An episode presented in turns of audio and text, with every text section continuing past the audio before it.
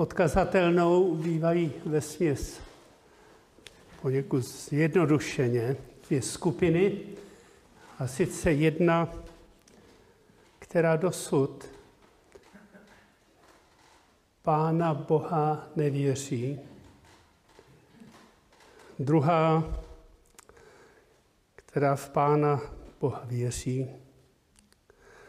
Jedna potřebuje být vyzývána k tomu, aby se obrátila v pokání k živému Bohu.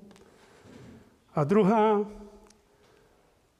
aby dbala na posvěcený život. Co myslíte, může zaznívat kázání o hledání hospodina zaraz k oběma skupinám? Povstaňme a čtěme z Izajáše, proroka z 55. kapitoly 6. až 8. verš. Tak se budeme modlit ve jménu páně. Izajáš 55, 6 až 8. Čtu v studijním překladu. Izajáš 55, 6 až 8. Hledejte hospodina, dokud se nechává najít. Volejte ho, dokud je blízko. Ať ničema opustí svou cestu a zlý člověk své úmysly. Ať se navrátí k hospodinu a on se nad ním slituje k našemu Bohu, protože je připraven mnoho odpustit.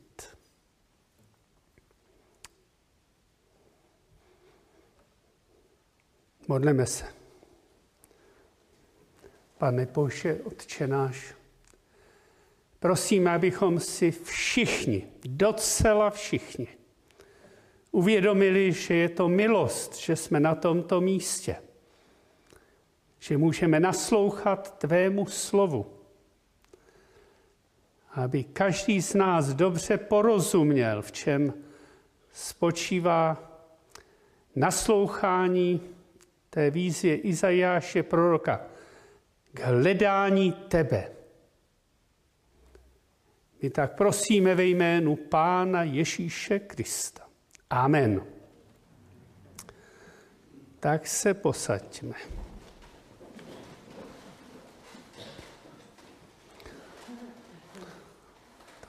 Tak to je poměrně snadné porozumění, když se takovéto dva, tři verše vnímají jako poselství k nevěřícím lidem. Předpokládám, že v rámci svých svědectvích umíte takovýto verš nebo takovéto verše citovat. A když na to myslím spíš v závěru kázání, ale chci se vás zeptat, jestli při svědectvích citujete písmo svaté. Já to nejenom doporučuji ve smyslu nezbytnosti, ale i ve smyslu zdravé psychologie. Já si nevzpomínám, že by mě neznámý člověk odmítl poslouchat, když mu řeknu,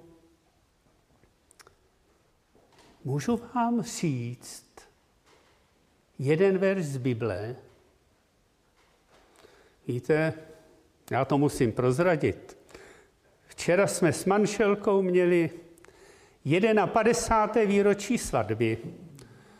No, a protože ta svatební hostina byla v hotelu Zlatý lev v Liberci, tak tam hezky, pěkně oblečení, napochodujeme. A tam nebyla funkční restaurace. No tak dejme do jiné restaurace. Přijde servírka, říká mi, no, 51. výročí, můžu vám říct jeden verz Bible? Prostínké, ne? Vy uslyšíte asi 20 citátů a podle mě je to to minimum, které má křesťan, který chodí s Pánem Ježíšem rok, dva, tři, znát z paměti.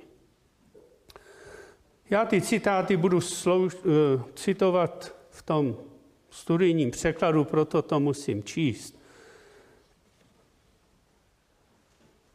Ale právě tyto tři verše jsem té servírce citoval a poslouchala. Hledejte hospodina, pokud může nalezen býti. Vzívejte ho, pokud blízko jest. Řekněte mi, probousí ve vás duch svatý touhu druhým sloužit k víře, a nebo jsme tak otupělí, že chodíme možná dokonce v jakési nepřejícnosti lidem obrácení, jako tomu bylo s Jonášem. To i bibličtí proroci mají podobné problémy. Jak mám sloužit tomu a onomu, sousedovi anebo spolupracovníku, když on se ke mně chová tak hrozně? A to bych mohl mluvit a mluvit. Jsme u toho dnešního tématu. To dnešní kázání má v podstatě dvě části. Ta první, proč mají hledat Pána Boha nevěřící. No popřemýšlejte. no víte, já jsem nad tím textem přemýšlel tři, možná čtyři týdny, protože je to součást knihy, kterou připravuju právě pro mé přátele. A poslyšte tedy toto mé poznání ve třech bodech. Ten první, proč mají lidé hledat Pána Boha? Protože Pán Bůh o ně stojí. Protože Pán Bůh nás stvořil, když to tak řekneme, pro obecenství sebou. A protože vlastně Jenom v Pánu Ježíši se můžeme stát jeho rodinou. Vězte, že hospodin je Bůh. On učinil nás a ne my sami sebe. Jsme jeho lid, ovce jeho pastvy. On učinil nás, ne my sami sebe abychom byli lid jeho. A ovce pastvy jeho bez Pána Ježíše není život. A styďme se, jestli někdy Satan nahlodává ten nůž, náš vztah k lidem, že se jim v něčem vnějším obdivujeme. To je hanba. Jestli jsme synové boží, můj tatínek rád citoval píseň, jsem boží syn. Toť chlouba má. Kdo chcete šťasten jako já? Řekněte mi, jsme nejšťastnější lidé? Jsme. Haleluja. Vždyť Pán Bůh nám dává nad naše potřeby. O zásluhách není žádná řeč. Tedy první,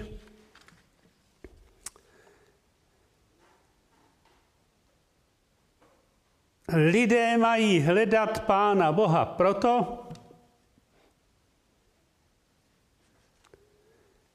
že Pán Bůh o ně stojí. On si i je stvořil pro sebe, abychom byli lid jeho a ovce jeho pastvy. Víte, miluji tento úvod z Heidelberského kanciona, uh, katechismu. Poslechněte, budu číst pomalu. Stará čeština, ale libozvučná.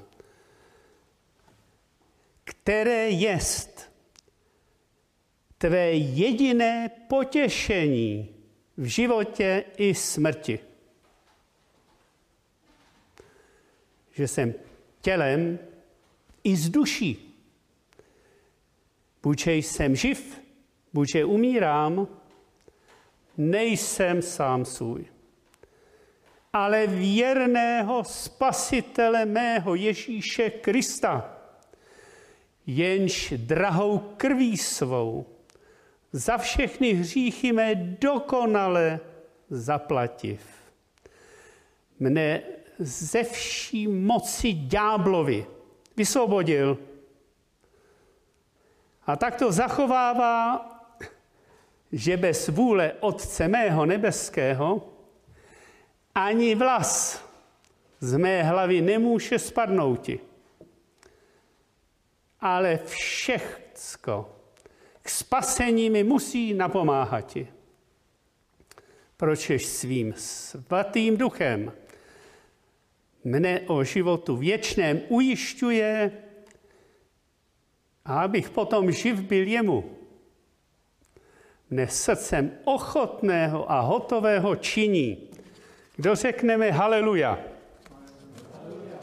Slabé. Haleluja. To bylo procítěné, no.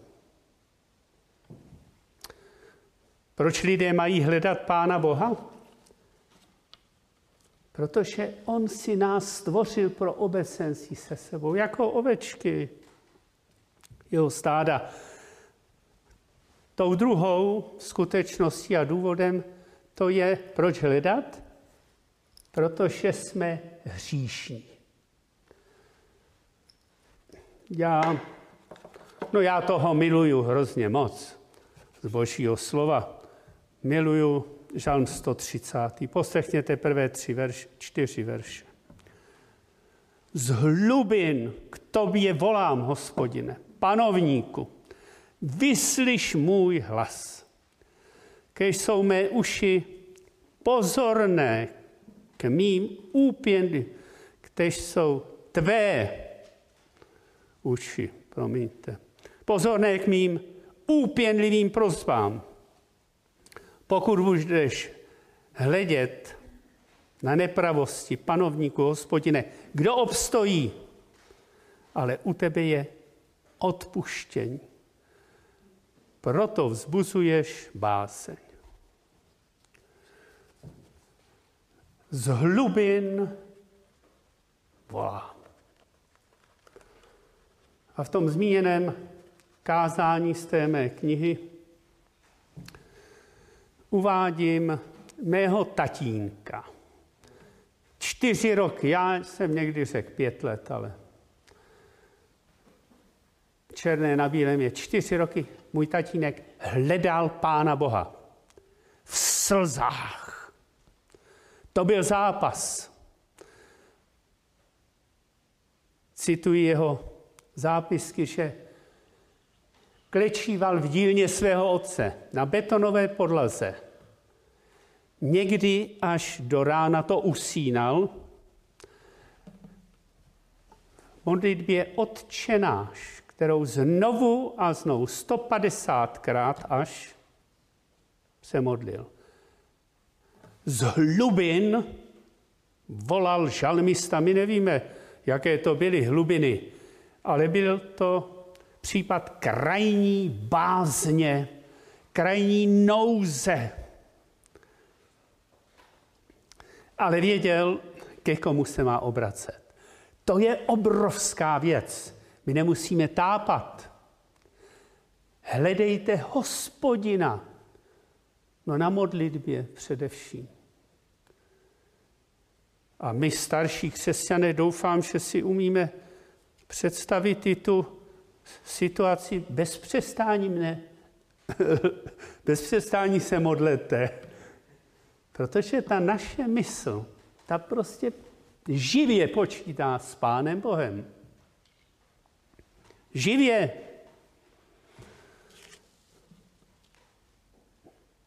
Pokud budeš hledět na nepravosti, panovníku hospodine, kdo obstojí? Ale u tebe je odpuštění. Potřebujeme hledat Pána Boha pro odpuštění. A kdo je upřímného srdce, ten porozumí přesně, že z něj Pán Bůh sněl to břemeno hříchu. A ten dodatek, proto vzbuzuješ bázeň. Totiž bez té bázně před hospodinem, jak bychom vůbec volali po odpuštění.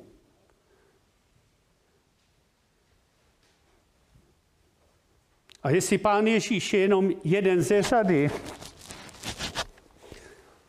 to je hrozné. Ale u Pána Boha je odpuštění, proto vzbuzuje báseň. Ne strach. Strach ve smyslu hrozného trestu, ale báseň, za kterou je hluboká láska a za kterou je víra v to, že Pán Bůh může odpouštět a chce odpouštět. Tak tedy to druhé, lidé mají hledat Pána Boha, protože jenom je u něj odpuštění. Žádná statistika nám to neodhalí, ale o kolik procent myslíte, že psychiatrické léčebny by měly méně pacientů? Bratře Ludvíku, kolik myslíš? o 90% možná 100. Co to je za břemeno hřích? Neochota odpouštět. no to je svoboda. Když jsme všem odpustili. Kdo řekneme haleluja? No, ještě slabší. Jestli něco nás tíží ve smyslu neodpouštění, to je zle. A na to hned tak nějaké prášky nestačí.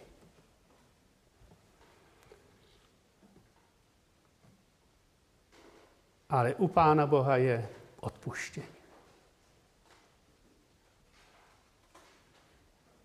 To víte, že já jsem byl a, a tak dále. Taky na návštěvě psychiatrie a No tak věřím, že mi to pán Bůh teď připomenul v Kroměříži, tam je veliká psychiatrická léčebna. A syn naší rodiny ze Šumperka, ten tam skončil a jako teď ho vidím, mladý muž. Neustále trhal hlavou. Nemohl sklidnit ten svůj postoj pořád byl nepokojný. Tížili ho některé věci. Ale jsme u třetího důvodu. Pomůcka pro naše rozhovory s přáteli. Třetí, protože u Pána Boha je slovo o věčnosti. Řekněte mi, řeknete občas přátelům, Můžu vám říct jeden verš? Všichni musí zemřít. A co? No co bude potom? Potom bude soud. Víte, to se neříká v pohodě. Protože kdo věříme Božímu slovu, tak víme, že to bude. A ten dotyčný, jestli se neobrátí, tak půjde na soud.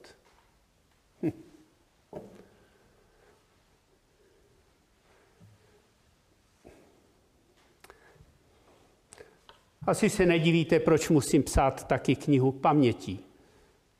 Protože si vzpomínám, jeďte, no, vlastně dvakrát jsem byl u soudu.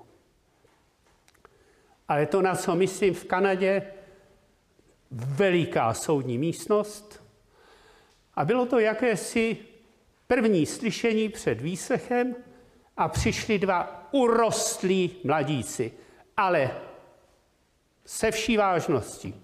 Jeden Aziat a jeden Černoch. Přišli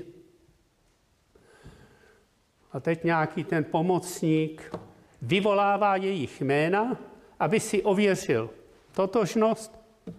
Ani jeden z nich nereagoval na své jméno. Oni totiž, angličané, jak si komolí cizí jména, ale vždycky jsem věděl, když se ozvalo Solc nebo Solk nebo něco prostě mě podobného, že se jedná o mě, ale nereagovali. Musel přijít zřízenec a náležitě probrat. Víte, v té veliké soudní místnosti jsem si říkal tak, noví imigranti a končí v soudní síni. Tragédie. Ale co je takový Takový lidský soud proti božímu soudu. Před Pánem Bohem, který zná absolutně všechno. Zná to Petřej o tobě? Absolutně všechno. Před Pánem Bohem nelze zamlčet, zakrýt ani ten nejmenší hřích. Ale Pán Bůh udělal všechno, aby odpustil. A tak dokonce písmo svaté říká, že ten, kdo má pána Ježíše, na soud nepřijde. Pán Ježíš má dokonce v rukou soud. Takže u Pána Ježíše je dokonalé naplnění božího odpuštění, protože kdo má Pána Ježíše, na soud nepřijde.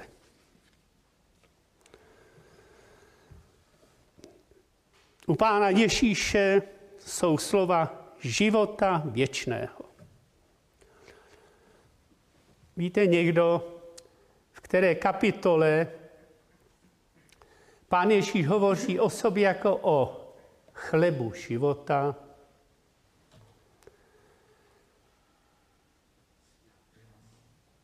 a připomíná svoji krev, kterou má člověk pít k životu věčnému. Jan 6, výborně. Pán Ježíš v tomto kázání ozřejmuje svoji naprostou jedinečnost, protože ti svým způsobem hledající, ti si zakládali farizeové naplnění zákona. Ale pán Ježíš přichází se svým slovem. A teď dokumentuje, že hned ne od starého zákona, ne to od prvopočátku. Je zde zvěst o něm a o tom, že v něm je věčný život. Ale právě pro ten důraz výslovně pán Ježíš říká, kdo slyší mé slovo a věří tomu, no tak v tom studijním překladu je to trochu jinak. No. To slyšíme slovo a věří tomu, kdo mne poslal, má věčný život a nejde k soudu, ale přešel ze smrti do života. Ale to není to, co jsem chtěl citovat. Kdo přichází ke mně, jistě nebude hladovět. A kdo věří ve mne, nebude nikdy žíznit. Kdo jí mé tělo a pije mou krev, zůstává ve mně a já v něm. Naprosto postačující pokrm a nápoj k životu věčnému. Kdo? Co? Pán Ježíš. Ale pro posluchače mnohé, dokonce tam je slovo pro učedníky. To byla hrozná řeč. Kdo to bude poslouchat? Mnozí odešli. A pán Ježíš se obrací na učedníky a říkám, zdali i vy chcete odejít? A kdože to odpovídá? Pane, ke komu půjdeme? Ty slova života věčného máš. Petr, pane, ke komu půjdeme? Kam můžeme jít pro slova věčného života? Řekněte mi.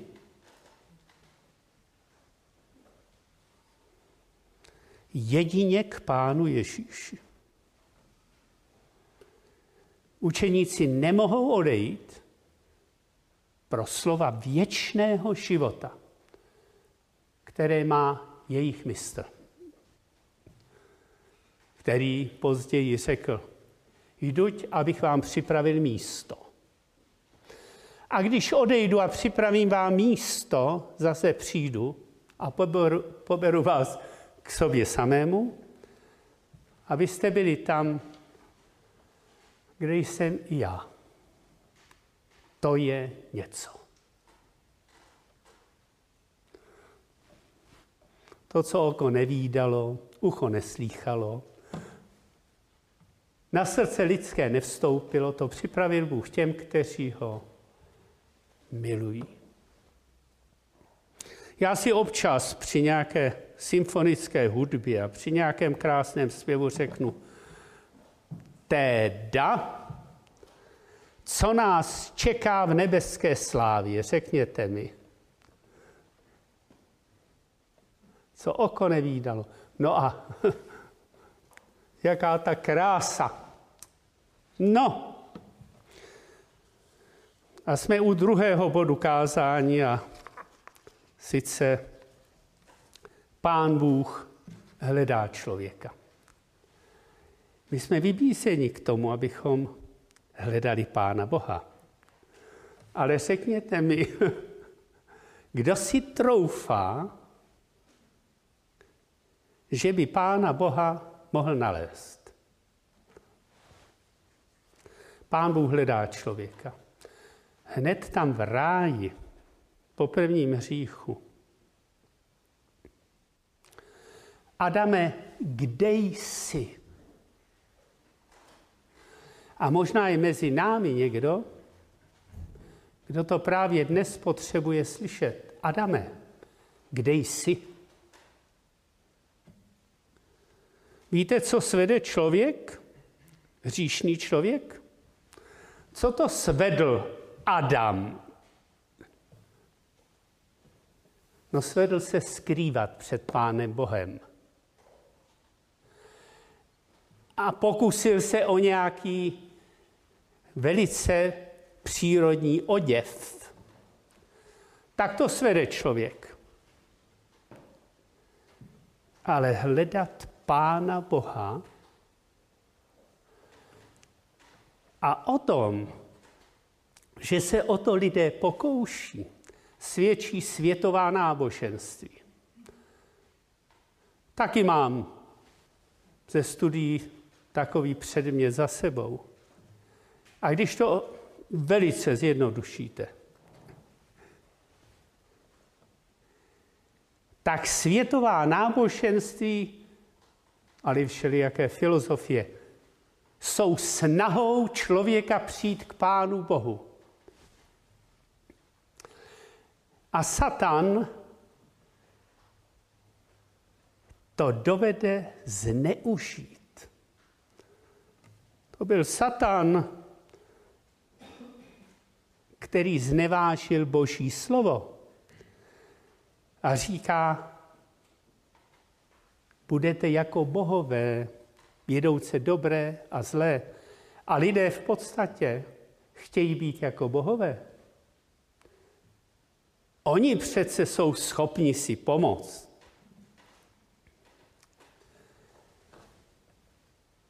Bez Pána Ježíše nikdo nemůže přijít k Otci. Já jsem ta cesta, pravda i život. Žádný nepřichází k Otci, než skrze mne. Já jsem ta cesta. Ve víře v Pána Ježíše Krista je cesta k nebeskému Otci. A tedy v Pánu Ježíši Kristu je Pánem Bohem připraveno nalezení Boha. Ale zastavme se ještě o některých biblických osobností, abychom si zdůraznili, že bez Pána Boha nemá člověk šanci. Ptáme se, a to vlastně zaznělo, kde jsi, Adame? Bez Pána Boha, bez kříši, ale ta známá biblická osobnost, otec věřících Abraham, kde by byl Abraham, kdyby ho pán Bůh nepovolal? Pomozte mi. No kde by byl? V Urkaldejských. A nebo potom v Cháran. Bez Pána Boha, jak vejít do země zaslíbené. Ale můžeme jít dál. Kde by byl Noé bez božího hledání? Kde by byl, Martine? No utopil by se, co? Akorát by nestavěl. Kde by byl bez Pána Boha? A teďka skočíme hodně dopředu král David, kdyby ho pán Bůh nehledal. A to je určitý druh tajemství. David byl boží prorok. Byl muž podle božího srdce a do jaké situace se dostal, přijde k němu Nátan, přiblíží mu jeden originální příběh, podobenství. A David se rozhorlí a ten, který ukradl ovečku od chudáka, tak má být zabit. A Nátan mu říká, ty jsi ten muž. Víte, bojte se, aby vás Satan nalapal, navnadil nějaké horlivosti, která postrádá živé svědomí z božího ducha. Stalo se to i Davidovi. Neuvoď nás v pokušení. Jak často se modlíte modlitbu odčenáš? My s manželkou dvakrát denně. A tam je prozba. Neuvoď nás v pokušení. Vždyť víme, jak to s námi je. Jak je to jako nějaká ta sinusoida, nahoru, dolu, nahoru, dolu. No to nemá být. Kde by byli ti bibličtí lidé bez božího hledání a v Novém zákoně? No kde by byl Petr a Ondřej? A kde by byl Jakub a Jan? No u těch svých sítí, no. Ale přichází pán Ježíš a má pro ně dokonce životní program. Je, je. Ti toho opustili. to my jsme nad tím povýšení. Ale pro ně to byl celý život, sítě a lodě. Opustili. A já v mládí jsem si říkal, teda to byla víra. Setkají se s pánem Ježíšem a hned jdou za ním. No ne, pán Ježíš na nich pracoval již dříve. Pán Ježíš totiž ví, jak je to s tím naším srdcem a s tou naší inteligencí. A tak pán Ježíš hned na začátku Jana, Janova evangelia se setkal s Ondřejem a tak dále a tak dále. Takže oni k tomu dozráli. Už nechtějí oslyšet povolání Pána Ježíše. A nemyslete si, Pán Ježíš volá i v dnešní době. A co ty naše sítě? A co ta naše stydlivost před svědectvím? A mohli bychom pokračovat. Tedy,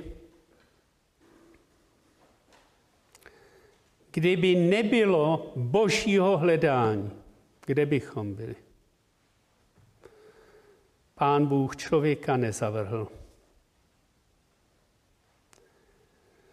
A čteme u Izajáše jedinečné slovo. Lid, který chodí v temnotě, uvidí veliké světlo. Na těch, kdo bydlí v zemi nejhlubší tmy, na ně zazáří světlo. A pán Ježíš, který naplnil, ve kterém se naplnilo toto proroctví, říká, já jsem světlo světa. Kdo mne následuje, nebude chodit ve tmě, ale bude mít světlo života. Uvědomujeme si dost živě, že lidé bez Pána Ježíše jsou ve tmě.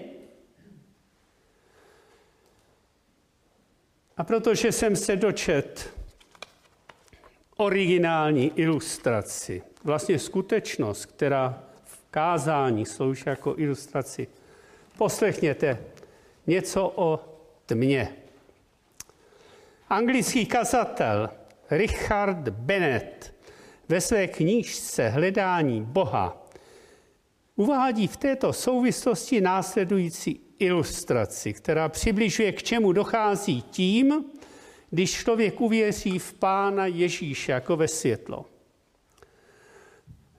Zmiňuje zážitek doktora Sangsterna, který asistoval při první úspěšné operaci, ve které byla zdravá rohovka právě zemřelého člověka transplantovaná do očí slepé ženy. A teď cituji.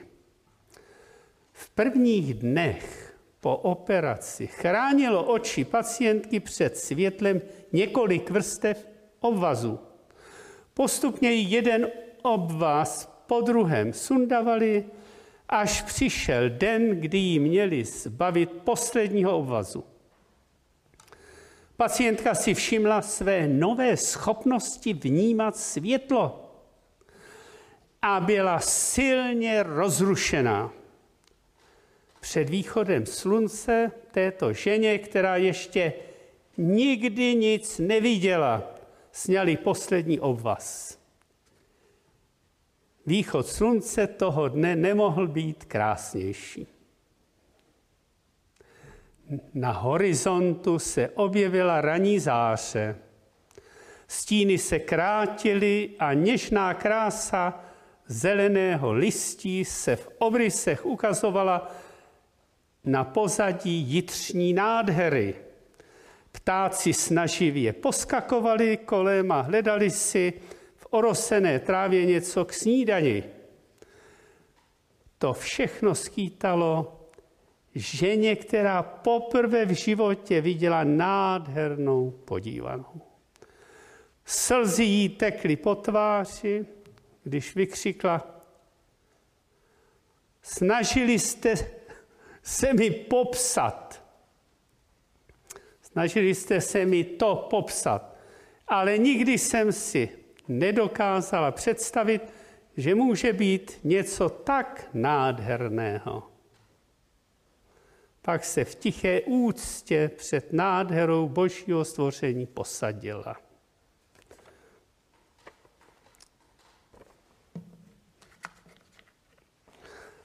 Líbilo se vám i to zaujetní ptáčku hledání potravy? Rostomilé, že? To mi dávno na věci související s božím stvořením nemyslíme. To je normální. Že vyroste nějaká pampeliška, pryč s ní. No, tím neděláme žádnou propagaci, ale někdy tragédie toho našeho životního postoje. Nevím, Štěpánko, dá se to hned tak popsat, když se stala božím dítětem? Nepopsatelné. Co to znamená duchovně prohlédnout? Úžasné. Písmo svaté hovoří znovu a znovu o božím hledání člověka. A teď z žalmu 42. Jako láň dychtí po vodních tocích, tak má duše žízní po tobě, o Bože. Jak se těšíme na nedělní bohoslužby, na setkání s hospodinem. A nebo na to vlastně ani moc nemyslíme, protože, no tak, to je náš mnoha letý týdenní program, neděle schromáždění. Ale ptám se jinak. A co středeční biblická hodina? Opravdu jsme schopni s čistým svědomím říct, jako laň dychtí po tekutých vodách, tak duše má dychtí po tobě. Jo, to bylo, bratře kazateli. Když jsem se obrátil, i pětkrát v týdnu jsem byl v obecenství. No tak máš hezké vzpomínky, ale teďka se jedná o tu realitu. Jak je to s tebou dnes? No ne, bratře, to, to je i v knize zjevení, jak je to s církvemi. Museli být napomenuti v Efezu, aby se vrátili k prvotní lásce. No, my jsme někdy tak duchaplní, že máme i zvláštní inteligentní odpovědi. Ale Pán Bůh hledí k srdci. A Pán Bůh nám dává tu milost. Abychom žili plný křesťanský život. A teďka je zde demonstrativně přiblíženo setkání pána Ježíše se samarskou ženou. To tam není náhodně, anebo věcně, že pán Ježíš musel při cestě z Judska do Galileje jít přes Samaří. Zeměpisně jistě, ale židé tam tudy nechodili. Židé totiž nebyli v přátelském vztahu se Samaritány. Ale pán Ježíš musel kvůli ženě tam u studny jít přes Samaří. Musel. Ono pak nastalo rozvlažení v Samaří. A protože byla žena u studny, víte, to taky lze vyčíst z Bible. Vybavuji si apoštola Pavla v Aténách. Viděl tolik oltářů, tak proto nakonec poukázal na to, že tam je oltář neznámému Bohu. Já se teda umím dívat na sport, protože to vztáhnu na biblické slovo o vytrvalém běhu. No, sportovci nemohou být lenoši. Teď oni taky bojují o ceny. Ale Pavel chodil s otevřenýma očima. A pán Ježíš viděl ženu u studny. Víte, náš život, ten nám nabízí tolik materiálu pro svědectví, jen chodit s otevřenýma očima. A pán Ježíš začal o živé vodě a žena říká, že by o ní stála. že by totiž nemusela chodit ke studni. Ale rozhovor pokračuje. A když pán Ježíš odhalí, že o ní ví všechno, kolikrát, že byla vdaná? Pětkrát. Já myslím, to je světový rekord. To ani, ani ty super filmové hvězdy, no, nejspíš už jsou tak unavení z těch někdy církevních obřadů, že už si řeknou, tak pětkrát vdaná a ten poslední, to už ani její muž není. Ale pán Ježíš jí řekl všechno. A ona vyznala, že ví, že je také předpověděn Mesiáš a pán Ježíš říká, já jsem. Ale jde teď o to, abychom se na podkladě všeho toho, co zde zaznělo, abychom si ujasnili,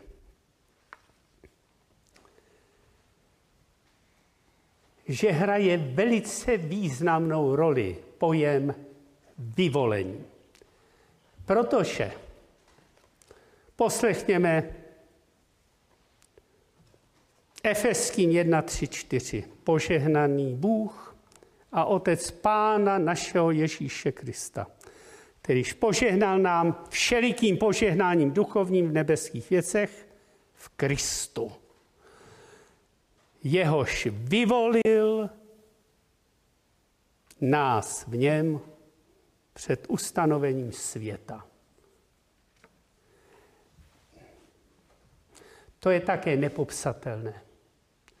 Vyvolení před ustanovením světa. Tak co? Nepředstavitelné. Ale je to tak, protože pojem vyvolení ten vztahuje veškeré zásluhy na našem novém narození k Pánu Ježíši. Bez božího hledání v Pánu Ježíši to není křesťanství. To může být nějaká kultura. Ale v Pánu Ježíši jsme vyvoleni před ustanovením světa. No, kapitoluji. Kapituluji. Jo. Na to absolutně nestačí naše chápání a myšlení. Vyvolení vyvyšuje boží svrchovanost, boží velikost a zavazuje. Taky jsem byl v májovém průvodu v Drézu, no, tehdy to byla hvězda a, a český lev. A hrával jsem hokej v nejrůznějších drézech. To zavazuje. Oblek nebo oblečení má něco zvláštního do sebe. My jsme oblékli Krista. To zavazuje. Proto boží dílo. A to je neochvějné. To je trvalé a my nemůžeme jít za nikým jiným než za Pánem Ježíšem. Ke komu půjdeme? Ty slova života věčného máš. Ale končím citátem z knížky Richarda Birda. To je světoznámý americký polárník. No, jsem si musel ověřit, že to je prostě užívaný termín. Ten žil v letech 1887 až 1957. V roce 1934 prožil šest měsíců v Antarktidě, v chatce, která byla postavená do té sněhové pokrývky nebo ledové pokrývky kvůli vědeckým výzkumům. Bývalo tam chladno až minus 60 stupňů. Ale to v podstatě mohl udělat jenom dva, tři kroky a hned se do chatky vracel, kde se samozřejmě topilo, ale vytopilo se to, já nevím, jestli na minus 30 nebo kolik. Poslechněte si o jeho hledání. A to jsem si musel vypsat, protože se pak na všechny nás obrátím s otázkou, jak je to s naším hledáním hospodina. Tak tedy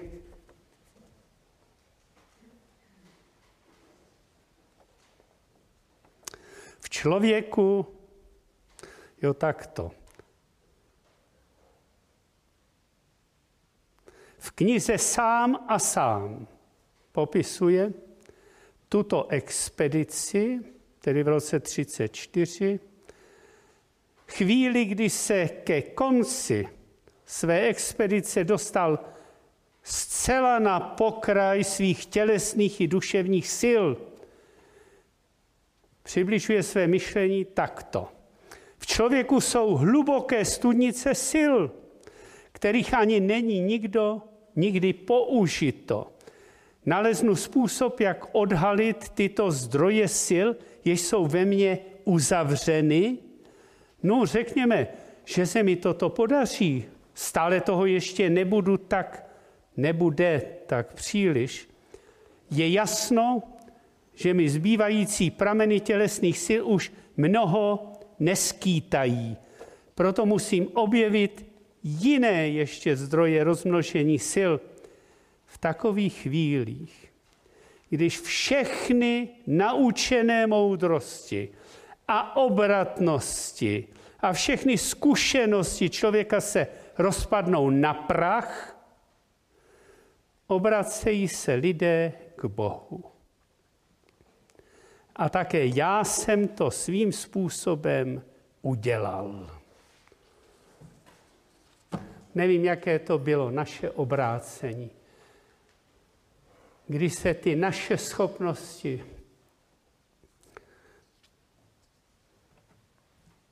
rozdrtili na prach.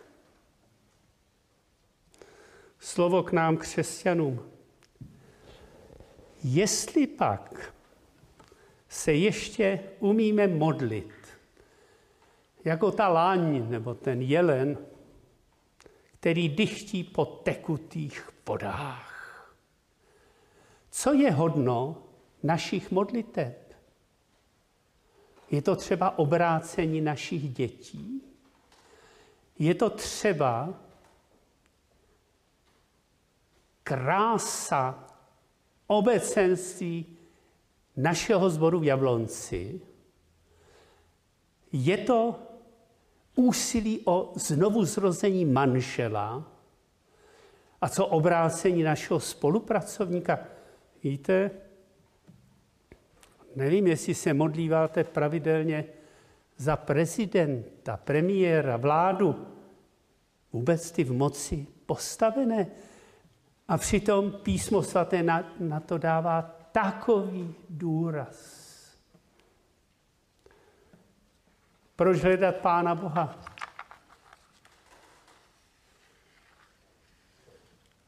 Protože Pán Bůh o nás stojí.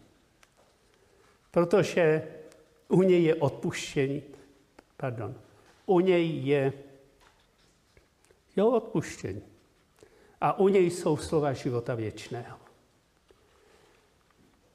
Ale především Pán Bůh hledá nás. I tím dnešním slovem a čiňme pokání, protože u něj je odpuštění. U něj je svoboda boží dětí, která je nepopsatelná. Povstaňme, já se pomodlím a potom budeme přistupovat. Jestli nemá být píseň, má být píseň. Dobře, tak bude píseň. Pane Bože, Otče náš, je to veliká výsada, že mohu kázat tvé slovo. Že mohu kázat o Pánu Ježíši, který je tím vtěleným slovem, který je živý a to naše společenství o tom svědčí. Prosím, aby si své slovo požehnal, dal nám velikou pokoru a rozhodnost v činění pokání, v čem jsme byli dnes obviněni ve jménu Pána Ježíše Krista. Amen.